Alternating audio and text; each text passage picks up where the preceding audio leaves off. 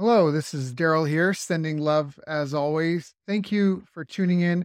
I just want to say, if you like this interview, you can check our website for companion workbooks, action guides, tools, checklists, templates, and show notes with links for everything mentioned on the call. Just visit best business coach dot c a. That's best, B E S T, business coach dot c a. Enjoy. Hi, I'm Daryl Urbanski, and welcome to the Best Business Podcast. My mission is to help create two hundred new multimillionaire business owners. How? You'll do better when you know better. In my interviews, you'll hear from self-made millionaires, seven-figure business owners, authors, and world-class experts sharing how they did it so you can too without experiencing the same obstacles they did. Now, if you like this interview, please share it with a friend you think will benefit. They'll appreciate it, and I will as well. You can also connect with me on social media. Look for Daryl Urbanski, D A R Y L, Urbanski, U R B A N S K I, and add me so we can be friends. Now sit back, relax, and enjoy what I've prepared for you right here, right now. Hello, everyone. Thank you for joining us. My name is Daryl Urbanski, your host as always, and today we are joined by Doctor Adam Arnold, the founder of Web Profit Maximizer. W P M is a social media and digital marketing agency based in Sydney and serves clients globally. After seventeen years of studying, testing, and successfully implementing the latest digital advertising techniques from some of the best mentors in the world, Adam has learned a thing or two about business growth. So I've asked him here to join us today to help us all market online a little better. So Adam, thank you so much for joining us. How are you doing, my friend? Hey, Daryl. Thank you for having me on, and I am doing really well. Thank you. Yeah, I know. You were just giving me some great tips, and we were talking about some stuff before we hit record.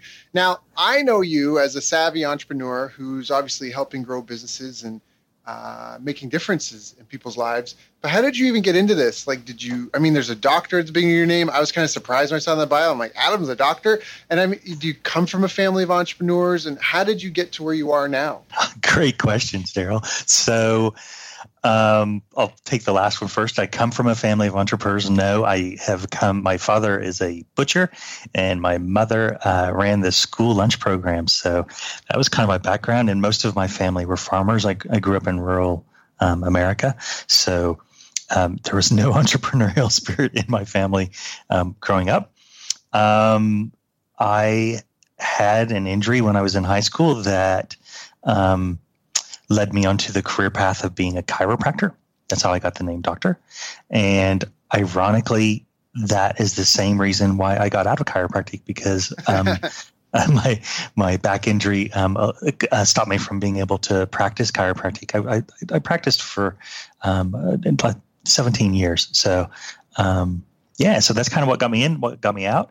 And at that stage, I was at a stage in my life like, wow, what am I going to do with myself now? Like, I'm really passionate about chiropractic, and really, I, and the reason I'm passionate about chiropractic is because I love helping people. So what can I do with my life to help people and still get results and also do something that I actually enjoy doing? And the obvious answer for me was I loved marketing, because I've been marketing my own chiropractic practice and, um, you know, studying some of the, some of the greats like Jay Abraham and Dan Kennedy.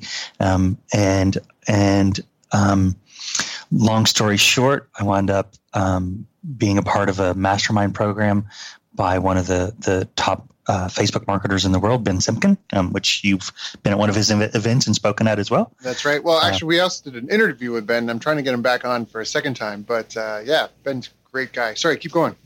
Yeah, cool. Yeah. So, um, so, uh, got into Ben's mastermind, um, created an ad, generated, uh, twelve hundred leads in three months for that business. And it's just kind of been rolling on ever since then. That's awesome. That's excellent. So obviously you've been through a few different types of business models and you've seen a lot of different uh, seasons of, in business. What have been some of the greatest challenges in your career? Oh, great question. So, um, yeah, I guess one one of the things is like, because I've, I I was marketing and running my own chiropractic practice, I have got both online and offline experience, um, you know, so um, copywriting. And, and so it, it gave me a complete um, sort of uh, a picture of the whole marketing process. Um, so um, some of the biggest challenges that I have found, um, probably as an agency now, Um, the biggest challenge that I find is when I generate leads for a company, mm-hmm. we'll have one of two two problems. One is um, they have too many leads and they can't handle them, mm-hmm. um, and we have to turn off our marketing. Um, and or number two is they get a bunch of leads, but they can't convert them into clients. And so both of those problems really comes down to having the back end sales process. So now before we start working with a client, we always make sure that they have um, a specific sales process in place so that they can convert those leads and so that they can handle the number of leads that we're putting in through to them as well. And that's really powerful because I know already, you know, it's funny um, with my, with my uh, girlfriend, this last night we were at her mom's store, and of all business owners think they've got a problem, like a traffic problem or an inventory problem. But her store is literally like three feet, four feet across from McDonald's entrance, you know? Wow. And it's like, there's a McDonald's that's like, there's, you know, like it's a huge anchor store, first of all, in any location, right? McDonald's draws people. They're busy all day, every day, walking in and out. Um, You know, so the problem isn't that, it's a conversion problem. Everyone has a conversion. Everyone thinks I don't have enough traffic. You know, whether it's an online or offline business, you hear that all the time. I don't have enough traffic. But typically, it, it, you know, if you had more conversions, you could get a lot more out of less traffic. You know, if you make one sale out of every ten, then to make ten sales, you need one hundred people. But if you're getting two sales out of every ten, you only need fifty people. That's half the traffic. So it's almost like people always focus on the traffic part, but what you said is so important. So we talk about having a back-end sales process in place.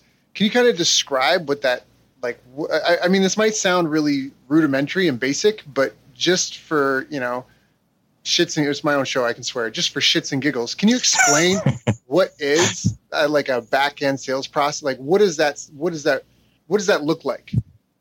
Okay, great, great question. And so I think the, the, the, I'll, I'll use healthcare as an example. Um, I generate a lot of leads for functional medicine practitioners and chiropractors. So, um, The so when the lead comes in to the um, to the to the chiropractor or the functional medicine practitioner, um, they will have their staff generally making the phone call. Now, the the staff person that is the person that sees the clients walking in the door and greets them and and, and, and takes them into the rooms is is more of an administrative trained staff person, mm-hmm. and they're not used to following up on people. So the first thing is that they have to be used to um, getting on the phone and having conversations with people. And um, the the first area that it'll drop where it'll drop off is if they think they've made two or three phone calls. Anything beyond that would be bothering someone. Right, right, right. So so we have to train them to understand that, like, it's okay to make fifteen or twenty phone calls within the first seventy-two hours of a lead coming in. Right, right, right. So that's the first step is, is we need to, you know, clarify when you get that lead um, coming in through your inbox, this is the steps that you need to do. And the first thing is you want to, you want to call them, and the quicker that they call them, the better the result will be. Right. Okay. And then, so then the second step is like, okay, well, what do I say once I get them on the phone? Mm-hmm. And so then we work with a scripting process with them on what they should say um, to get them uh, to convert. And you know, sometimes we don't know exactly what we're going to need to um, to do to get the conversion because we need to trial it. Mm-hmm. But typically, we can we can we can come down to the biggest objections are generally time and money. Right. So, so it's about showing the value of whatever it is that they're getting on the phone. Um, because m- most of my clients are are on the higher end of their, they they, they have high ticket items. So they're not a typical chiropractor or a functional medicine practitioner. Their programs are anywhere from two and a half to fifteen thousand dollars um, mm. to, to, to, you know, to come in and see them. So, um, so there needs to be a lot of value being displayed on the telephone. Right. And then um, once they um, get that client into the office, then it's, it's about making sure they understand how to track what happens. Right. And so we set up spreadsheets for our clients where they enter in, um, you know, the number of times they've called, um, what what was the result of that phone call, when they came into the office, did they convert into a client? So we make sure that our clients have all of the the sort of back end process so that we can track, and that helps then from an agency point of view. That helps us to make sure that we are then um, tracking them in uh, in in terms of our ads, to make tweaks to our ads, and and then so and there's not really a like an upsell or side sell for most of my clients that, that are in that space. Um, but if we were looking at um, like as an example, an event company that we're running ads for right now, um, they're they um, they sell high end jewelry, mm-hmm. and so. Oftentimes, and they sell it through auctions. And so people who buy jewelry through the retail um, uh, outlets aren't used to buying jewelry in an auction. So the first thing is to get them to the auction, get them comfortable with the process. And then the next part is to make sure that we get them to come back to the next auction so that now that they're comfortable, they're ready to start bidding and actually purchase jewelry. Right, right, right, right. Yeah, that makes perfect. And what I love about it is it's about, so for people listening, it's about having like a planned process. It's not doing something new with every person. A lot of businesses, you know, the sales rep is the owner typically, you know, and they're just kind of handling it right on their own. And just out of necessity, a system kind of emerges like, oh, I got this post-it note system on the dashboard of my car because I'm always in stuck in traffic, you know, blah, blah. But that's not it. You've got a planned out thing. You've got a script. Why would you use a phone script? Doesn't it sound robotic? great, great, great question. Um, and so um, it shouldn't sound robotic if the person is is using the script as as like a guide. So they still need to put in their own personality, but we want to be able to test and measure. So if they say X Y Z and they get, you know, A B C result, then we know that X Y Z works. But if they try to use something different every time, then we don't know what's working and what's not working. Right. Right, right, right. And it might, you know, and it, you still might figure it out, but it could take a lot more iterations. And when you're spending money to buy leads, you want to minimize the optimization cycle as much as possible. And you do that with specificity. Exactly. And and so I also have a background in N L P. So we will use N L P in our scripting as well, so that and, and, and hypnotic suggestion, so we know um, the outcome that we're going to get. Mm, mm, mm. I love that. All right. So um, so we talked about create, how helping you can generate leads for a client, but typically they either don't they don't understand they don't really have a business in place is what it sounds like, because they don't have any systems or processes. They're just good at some, and I don't want to, that's not a dig at anybody by any means. Um, but all right, so then you help them actually get a system in place to capture their leads, follow up the leads, track what's working, what's not working. What do you, where do people struggle with that? Is it an easy impl- uh, thing for everyone to implement with, or do some of your clients tend to struggle with parts? Yeah, good good question again. So, um, it, it, it, like, and you asked about a script. Um, after a while, people get tired of saying a script, and that they then think, oh, let's let's just deviate from it, or let's. I don't need the I, script. I'm good at yeah. Right. Yeah, I've done this enough now. I can I can do it on my own without the script, and so that that can be that can be obviously a problem. Um, Or the other problem is is um, because again they're administrative staff, they just get tired of making the calls, mm. and so and and and and that's where um, you know we will suggest they start looking at having an external company to make those calls for them, mm-hmm, mm-hmm, mm-hmm. Um, because those are salespeople and they don't care if they call the person you know a hundred times a day. They're they're there to get a sale, and um, they enjoy making the phone calls. Um, they don't get tired of making the phone calls. In fact, they get a high out of it. So, yep. um, you know, it's a, they, they're, they're wired differently in their mind to, to making the call. So, yep. But that's that's typically the you know the, the couple of the problems I see is one, they don't like the scripts, or like they don't like saying the same thing over and over again, and two is they just get tired of actually making the phone calls. Hmm. Now, why why pay for advertising? Like, why buy leads? Why not just you know word of mouth, that sort of thing? That's a good question again as well. So, um, I so I did I did a, a did a seminar recently in in, um, in Ben's mastermind, and I was talking about marketing on autopilot. And when we talk about marketing on autopilot, the first thing that, that a business needs to understand is what core pillars of marketing they have in place, and referrals should definitely be one of your um, uh, core pillars. The the challenge with just having referrals is is number one, you don't you never know when someone's going to refer. You can't control that. So it's kind of like you're on this roller coaster ride of, oh, I got two referrals this week and I got none last week, and then it, and it goes up and down like that. Um, the so so so that's that's the first reason why we don't want to just rely on referrals. Mm-hmm. Um, this the second reason is is because if you're after if you're after substantial growth in your company, you're going to have to have other marketing in place. And so, uh, so the, the beauty of having paid advertising is we can scientifically scientifically look at it and go, okay, if we run an ad, that's going to produce for X dollars, it's going to produce a lead. And if we get X number of leads, we know that we can convert, you know, Y of them into clients. Mm-hmm. And so then therefore we know that we can get a client landed for, you know, one hundred dollars, two hundred dollars, whatever it is. And we know that this, the back end sell of that is going to be two thousand five hundred dollars. Mm-hmm. So now we have a system that's that's automated that we know that we can follow through and we can control with paid advertising. Mm. Whereas if it's if it's organic, you know, like as S E O, I think everyone should have have that in their in their business as well.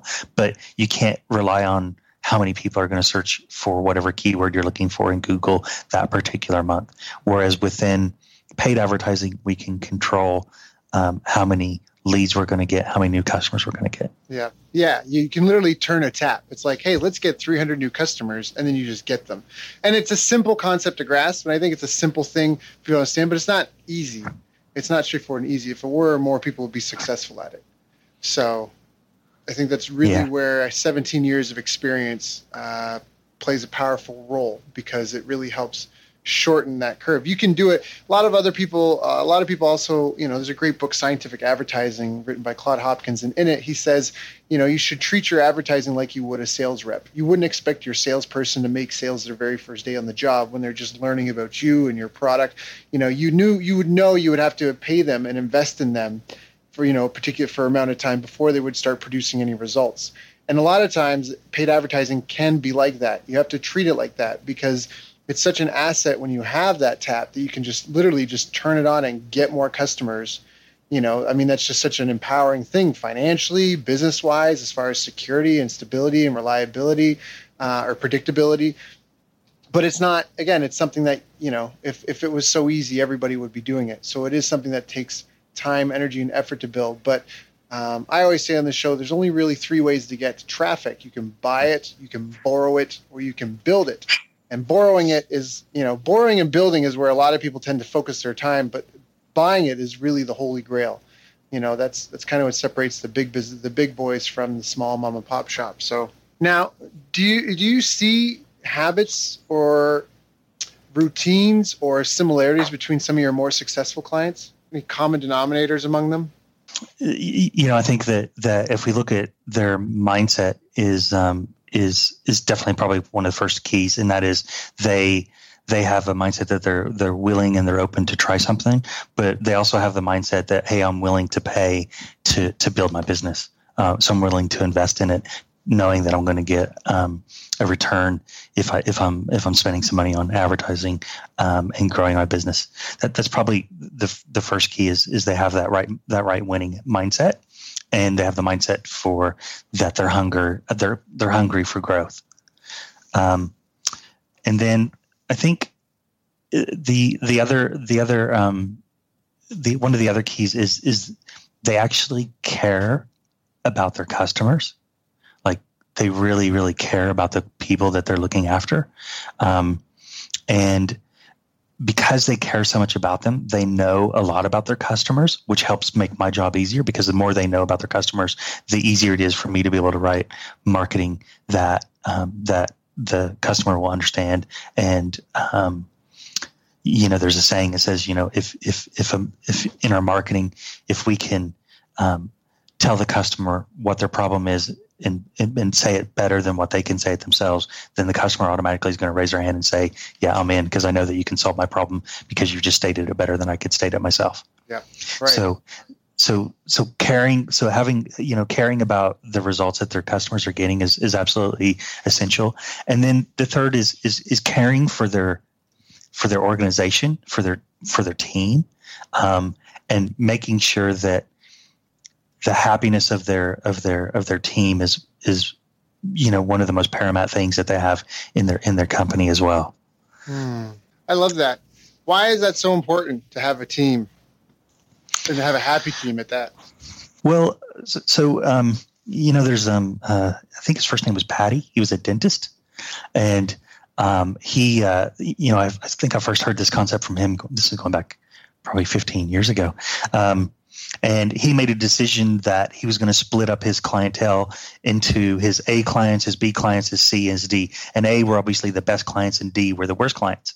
And he was getting rid of all the B, C, and D clients. So he was going to refer them to another dentist because he didn't want to work with them. Mm-hmm. And then he he would then only work with his A clients. And the reason why he said that is because um, – and sorry, I'll go back to using this in the in the team example. Right. So he, he he asked, who's the most important person in your company? And most people would reply, well, it's the customer. And he said, no, it's my team. And the reason it's my team is because I'm around them all day long, every day. So I have to get along with them. I have to, you know, like them, and I have to be able to trust them. And so they're the most important people in my entire organization. And the customer comes second. Mm. And then with the customers, then he then, um, cleared out so that he was only working with people that he wanted to be around all day long. So his happiness came from, number one, having his team be happy mm-hmm. and um, be around people that he liked. And number two, from his customers also being people that he liked and wanted to be around as well. Mm-hmm. That's such a powerful thing, because I think that's why a lot of people get into business. It's to have control. Like, there's so many things that are out of our control. I think there's people that they want that control. They don't want to deal with a boss that they don't like, or they don't want to be subject to somebody else's input or abuse. So they start their own business to have their own control over exactly that, who they who they are surrounded by at work, what types of customers they do or don't have. And but most people don't exercise that. Now, isn't that a scary thing, though, to turn away some customers because they're not treating you with respect, or they're not the types of people that you want to get along with? Like, isn't that isn't that a scary thing to do? Um, yeah, absolutely it is, but it's also at the same time it's very freeing. Once you do it, it's very freeing, and I think it I think it opens up a vacuum where you're going to attract more of the type of customer that you want. Mm, I think that's really true. In fact, I want to just talk about that for a moment, because the customer is not always right. The customer is not always right, and just because you have a business does not mean you are subject to being walked all over by people. You know, you you get what you expect, and so if you expect a certain amount. Uh, I mean, it does depend. Maybe there are industries where people expect the customers and the, the industry is a certain way. But typically, though, you can still run your own ship as you want, you know, and you get what you expect. And exactly that, if you know, it's almost like that way in life. If you let people walk all over you, then they're going to walk all over you. That you, you know, people will take, it's the whole, they'll take all the room that you give them, customers as well.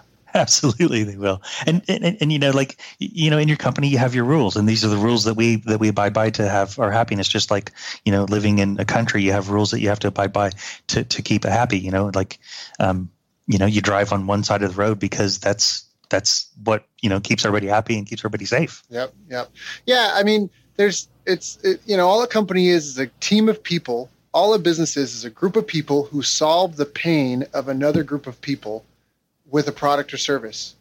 You know, it's here you talked about dentists. So that's a group of people that solve the pain of another. Maybe it's a neighborhood. Maybe it's a type of person, a working professional. They understand they've got busy lives. You know, maybe it's people who are afraid of pain. And so it's a dentist's office that, you know, that makes sure that they put everyone under before they do, right? It's like it's, it's people who solve this pain of a specific group of people. And so again, it's it's the same thing. It's what kind of it's a culture. Culture is such an important part of anything that you do, whether it's a sports team, whether it's a business, whether it's a family. The culture that you you encourage, that you nurture, I mean, that's gonna that's gonna it's almost like its own thing, right? It's gonna lead in directions you want or don't want, no matter what. And so I think that's a really, really important point. I just wanted to kind of uh, highlight that, because I, th- I know that there's a lot of people that feel like they're subject to their customers, you know, or like that sort of thing, you know, like they. That, and it's and it's not the case. You know, you you literally design your own life, and whatever life you have, you've designed it. You've made all the decisions or refused to make the decisions that led up to that. And so, if, you know, you're not a tree. Move. If you like where you are, okay, perfect. If you don't like where you are, do something different. You know, that's why you're in business, and you have that control. I just I don't know if that's maybe I lost some people with that, but I, I just think it's a really important point. So agreed, totally. Yeah. So now moving along. Now, what do you think? Where do you think the future of paid advertising is going? Oh, good question. And it's been it's been in turmoil. So, you know, as we're as we're talking on this um, podcast, just today, um, chatbots were um, released again in Facebook. Mm. So for those people that don't know what a chatbot is, a chatbot is is basically um, an automated program that allows um, you to have a series of, of questions and answers inside of Facebook Messenger. Um, they were opened up going back about eighteen months ago, I think now, maybe two years. They were opened up into Facebook. And because of the recent um, Cambridge Analytica privacy stuff, yeah, going on, all that stuff that the media is having a heyday with.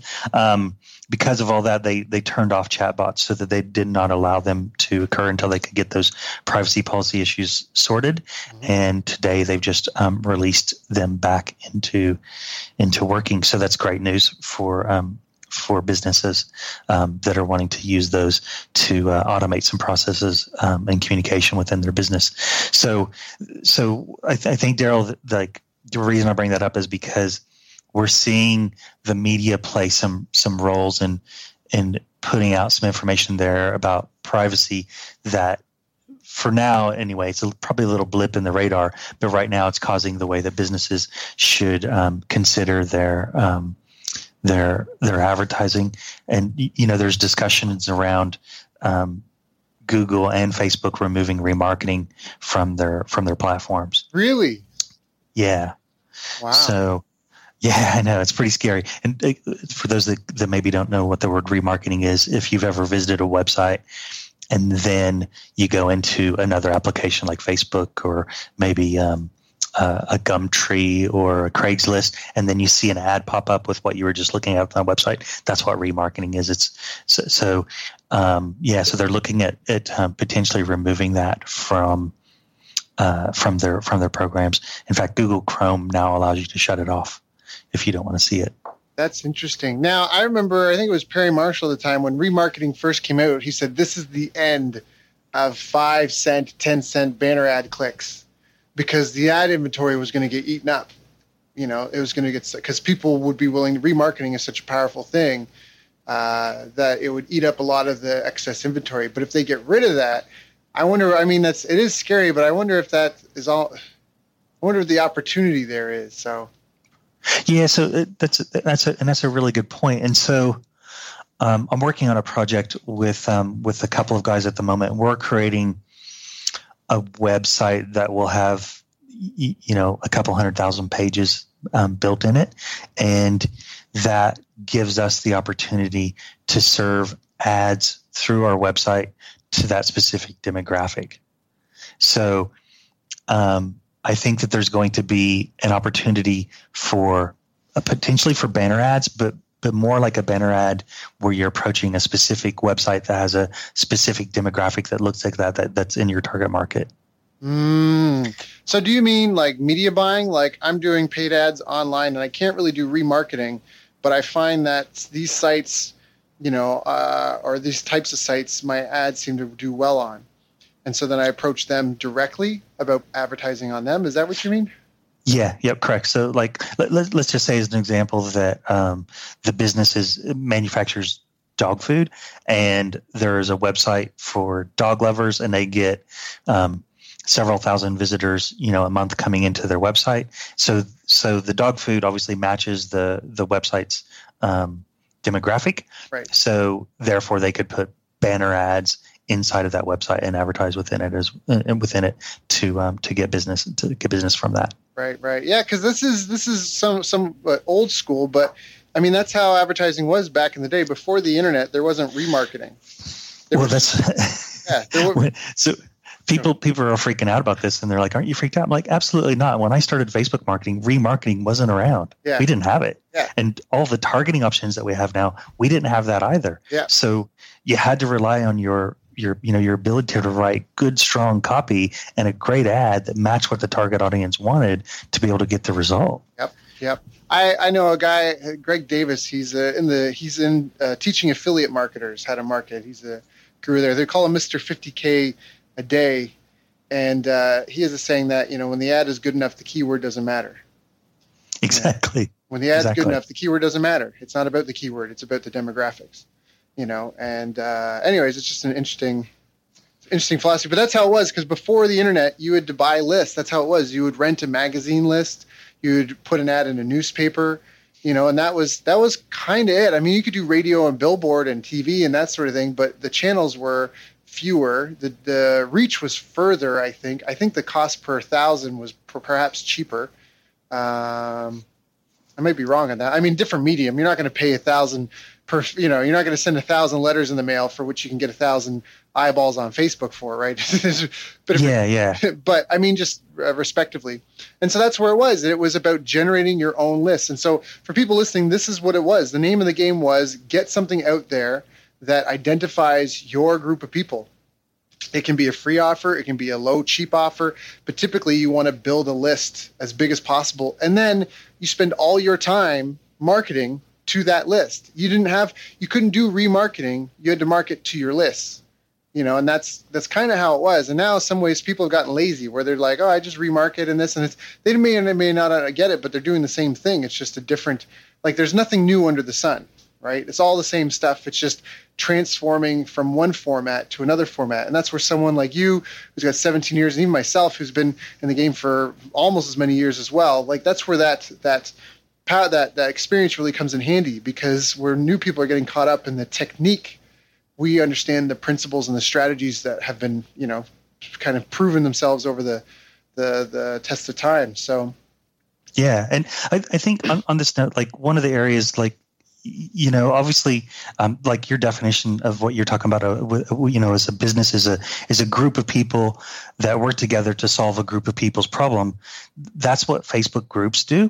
And so I, I think that there's going to be more emphasis on Facebook groups, and there's now there's there's um so the F eight conference is going on right now um, in California, mm-hmm. which is the the Facebook conference, and that's going on right now, and they're releasing um, several new things. So you know, be on the lookout of that in the next few days to hear um, to hear what's going on um, there. I've got a friend that's just telling me that. that they've released now the ability, um, they've changed the join group button um, just a little bit, so it's going to be easier to join groups now, mm. um, which is which is cool. That is cool. Yeah, groups are extremely powerful because it's it's a pool of people that you're interested in. The problem is it's reaching those people. It can be really cost uh, expensive and time consuming to get in there. And I know Facebook's changed uh, permissions on how to market in groups a couple of times the last couple of years. So all right, so we know that there's some new things happening with groups, with some new some uh, know some new things happening, I guess, with chatbots and with remarketing. That's kind of interesting as well. Um, what do you think? How, what are some of the most effective ways for someone who's new and you know maybe they've they've got they're not sure if they want to get with an agency or not yet, but they need to get their own. They want they want to jump in. They want to test the waters. What do you think are some of the most effective ways to get something basic up and running? So good. So good question. And and um, the the one the one caveat that I'll put on this is that oftentimes, like so, like you, you know, when when you've been doing marketing for as long as what you and I have been doing it, um, the ad that we're going to produce is going to have a much greater chance of being successful, you know, for, once it gets out of the gate. Whereas if someone is not used to um, used to creating ads and creating copy, and they they don't understand how to use the the Facebook um, advertising platform, then that can have problems like we were just talking about, mm-hmm. you know, challenges with Infusionsoft and ClickFunnels. Um, so, and those sort of technical challenges would normally knock someone down, and then they just give up. So, the, the caveat on this is is if you do not succeed at first, or if you come up against a problem. We have a rule in my company. If we're using a piece of technology like Infusionsoft or ActiveCampaign or any any technology, and we get stuck on on that that that using that piece of equipment, and it takes us longer than an hour to solve it, then we stop and we reach out to the support team of the company that makes that, and we wait for them to help us before we start to to to um to to continue on. So if you if you get into that and you fail, or if you get into it and you reach a technical um, situation, reach out to someone that is an expert in that area to get some help. Yeah. So that that's the first caveat I put on that. The the the the, the best way to get started and the most simplest thing to do is to first understand who your customer is. So if you've got an established business, go and talk to one of your customers that you absolutely love. So like I was talking about A, B, C, D customers, go and talk to an A customer, not a, not a D customer, because we don't want to attract them in. So go and talk to an A customer and find out what the problem was um, that they were having, how they communicated that problem, Where did they go and look for other answers besides coming to your company to solve that problem? Gather all of that information up and then use that as your foundation for building your ad inside of Facebook. That would be that would be my first uh, first recommendation. Um, if if they're if they um, don't understand Facebook advertising platform, then they're going to have to get some training on that. Um, and fa- Facebook provides training inside of it. They've got a a, um, a, a training platform called Blueprint that um, is free to use, and you can go in and and um, learn how to use the Facebook advertising platform. And the third part of this is make sure they're they're boring as batshit to read, but make sure you read the Facebook advertising policies. Know them inside and out, because you do not want your ad to get disapproved over and over and then get your account shut down. Right. And face, I don't know, is Facebook still like they were? I've, I've been doing Facebook ads still, but not as heavily as I was a few years ago. And for the longest time, Facebook had a hair trigger on banning accounts where Google would just disapprove your ad. Facebook would disapprove your ad and you. It was like, sorry, you wrote a bad ad. You can no longer advertise on our platform. As opposed to just, this ad sucks, make a better one. Is it still, how how touchy is that right now?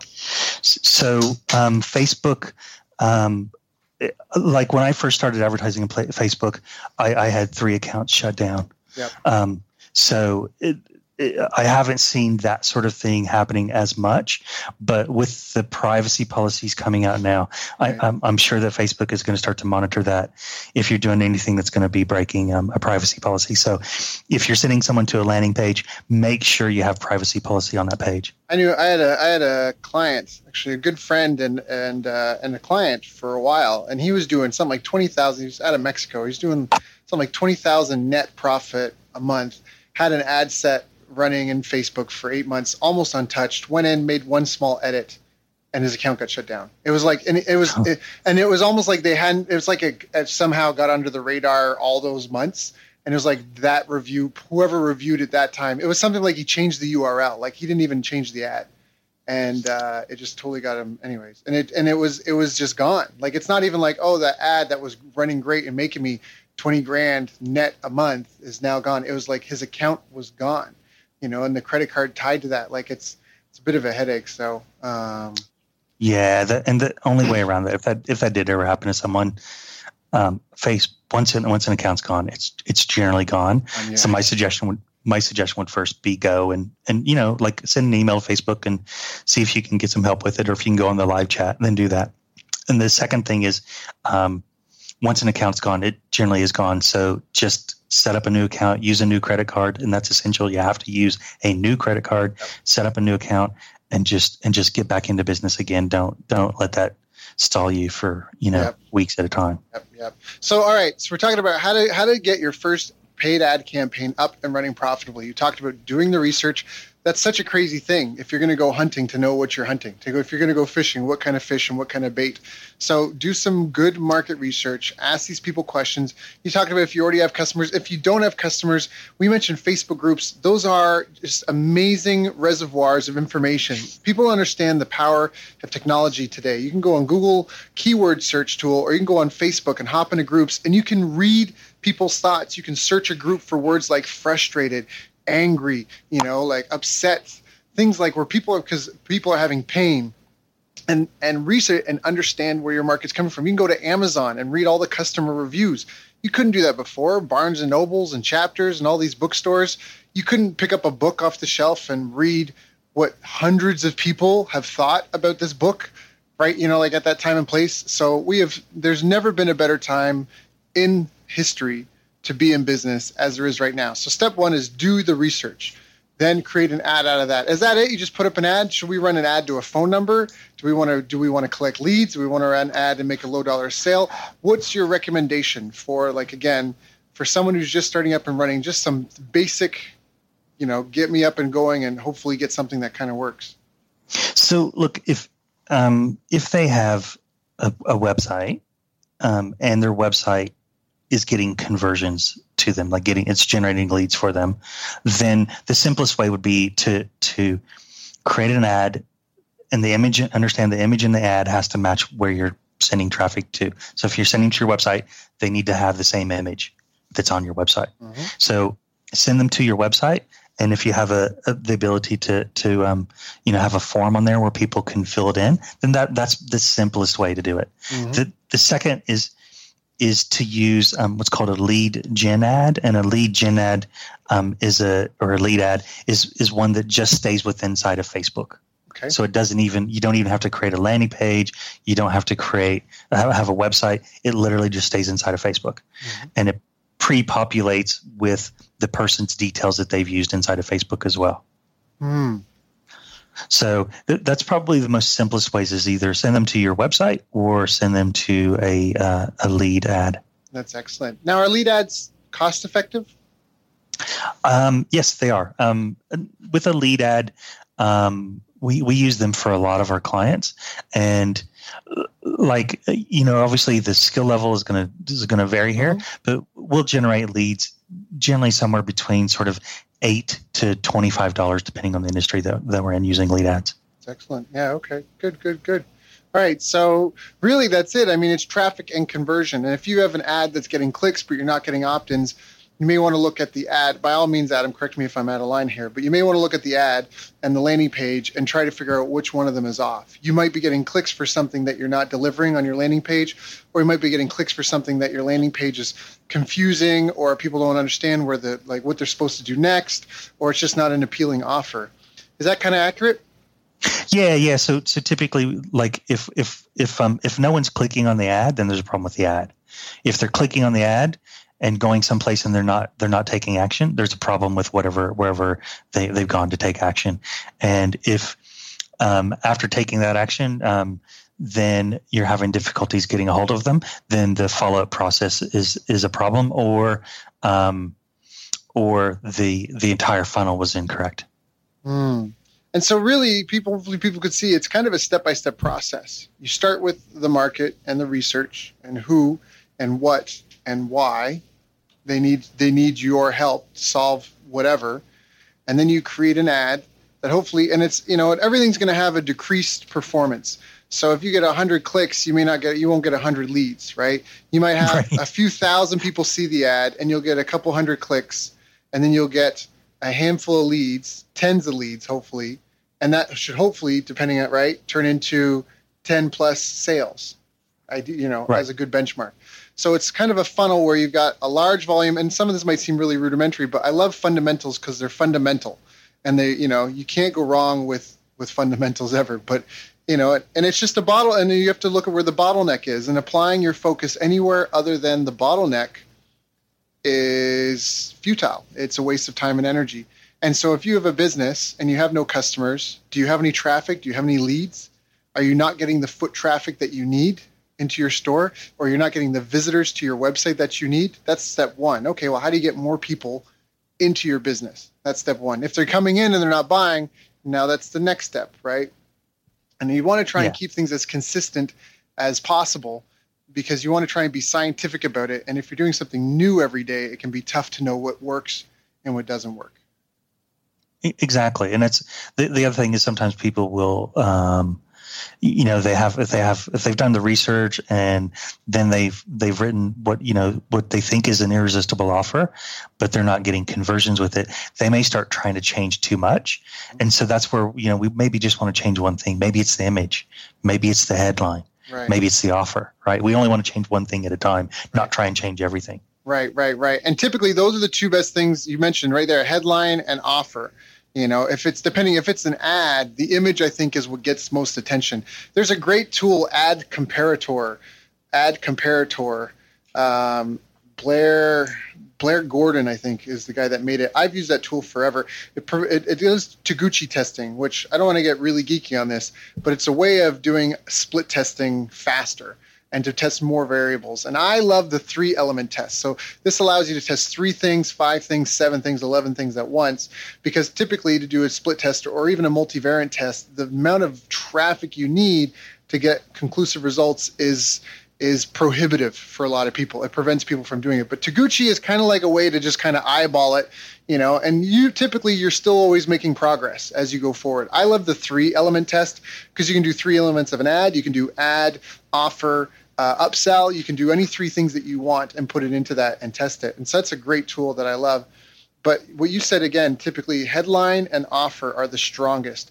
I know all the times that I use that tool for Facebook ads, almost every single time the image was the most impactful thing on getting uh, more conversions. Once we had like an offer that worked, you know, once you had an ad that worked, it was getting different images because the images are what got it, what gets attention. And if people have to see it first to make an ad before they can make uh, before they can act on it. So right, yeah, yeah. Offer def- offer is definitely the highest of those areas that, you know, the more irresistible the offer is. And this the point on that that I would make is. Um, This is, I see this so often, right?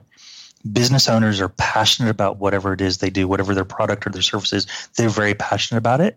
So they think if they give their product or service away, that that is valuable because it's valuable to them. Mm-hmm. But you have to always put yourself in the sh- in the shoes of the person that you're trying to attract in. And so the offer has to be valuable to your potential client, not to yourself. Right. Right, right, right. Yes. Yes. You're not in business for you because you're not going to pay all the bills. You're in business for other people.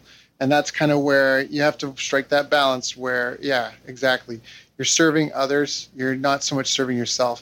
You're serving others and hopefully in an industry and in something that you love, right? But it's not it's not about you. It's about them.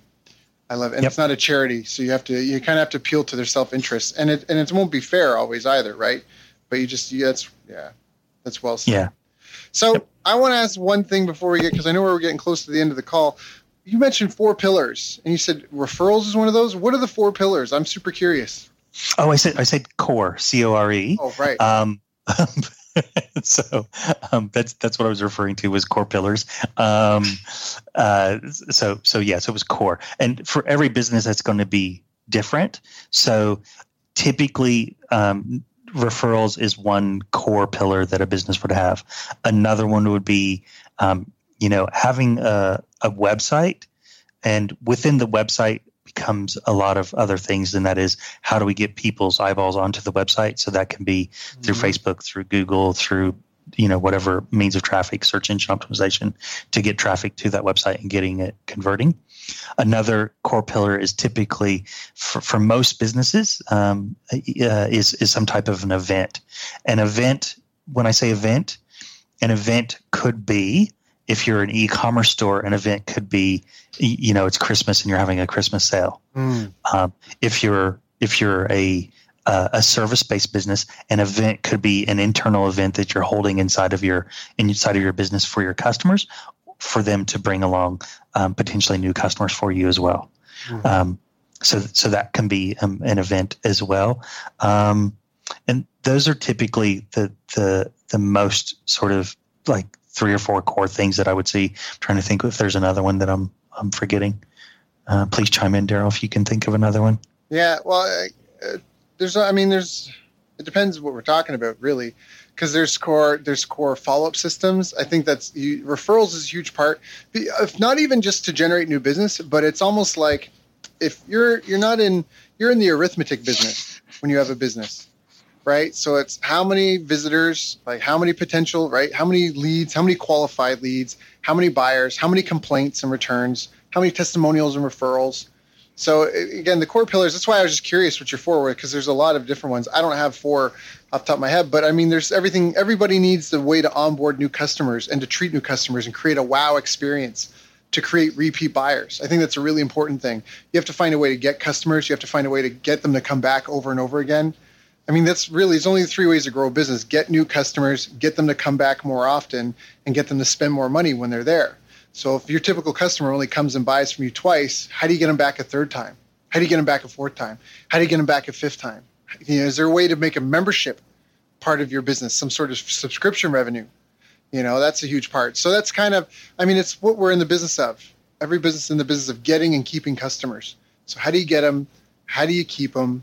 How do you optimize? You know, how do you track what works, what doesn't work?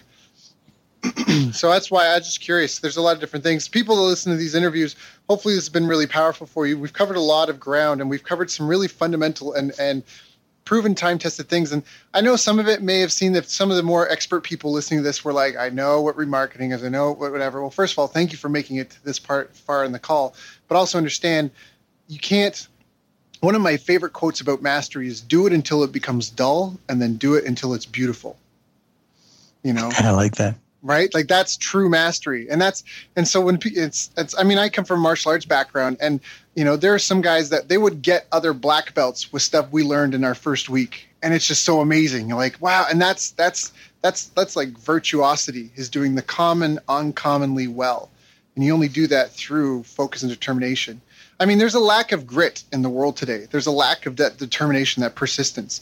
Everyone just gives up so easily. Nobody really has, it's it's hard to find people who have determination and staying power these days. You know, I did a Facebook Live rant about this not that long ago because I'm just, it's it's disappointing. And that's one of the things that I miss about running a martial arts school is when I had a martial arts school, every day people showed up to get better. No one showed up to whine. No one showed up to complain.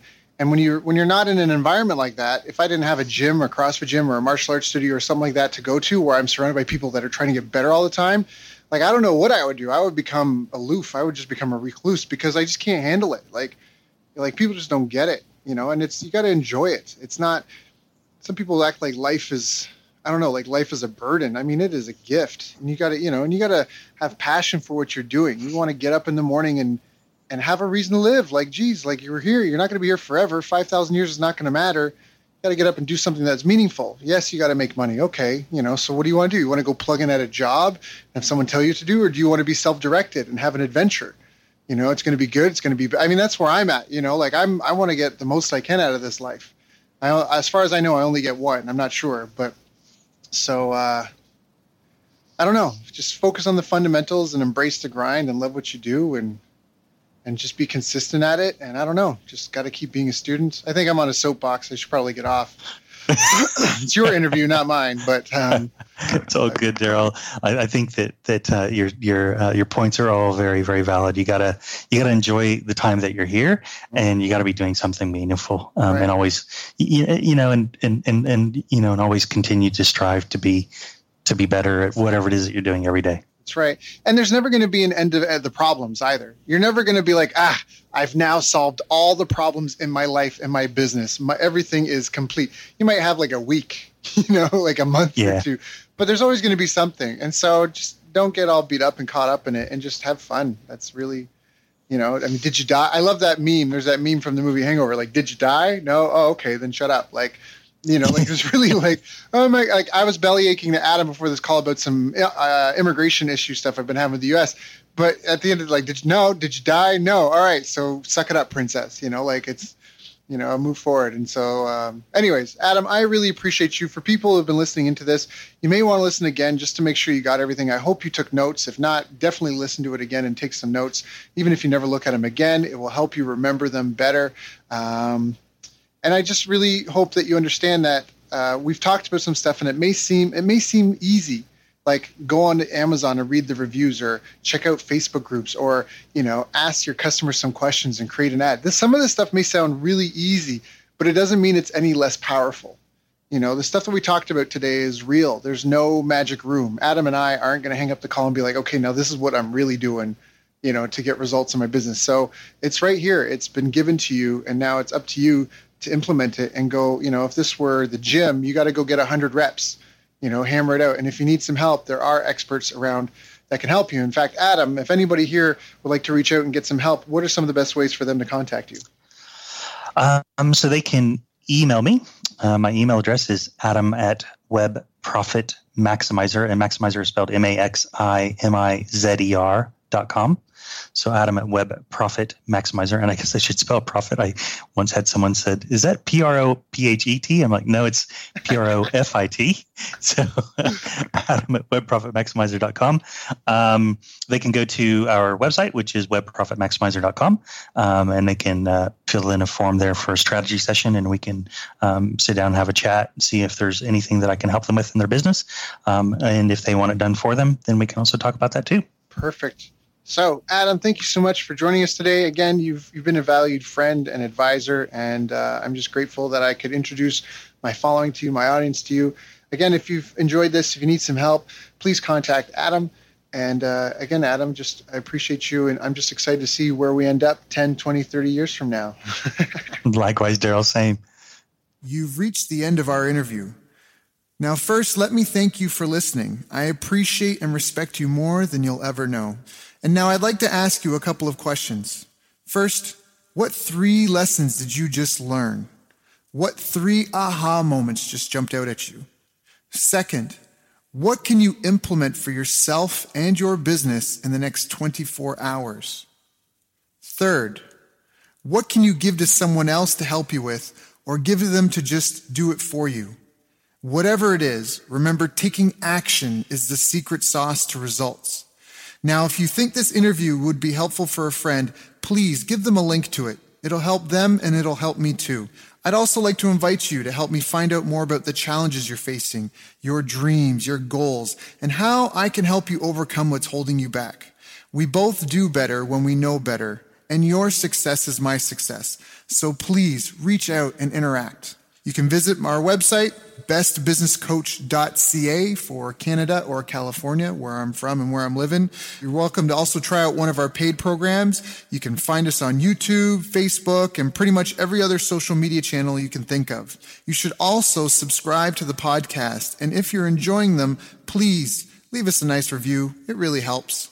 That's all for now. Once again, thank you. Take care of yourself, and remember, the world needs the best business you can build. And I believe in you.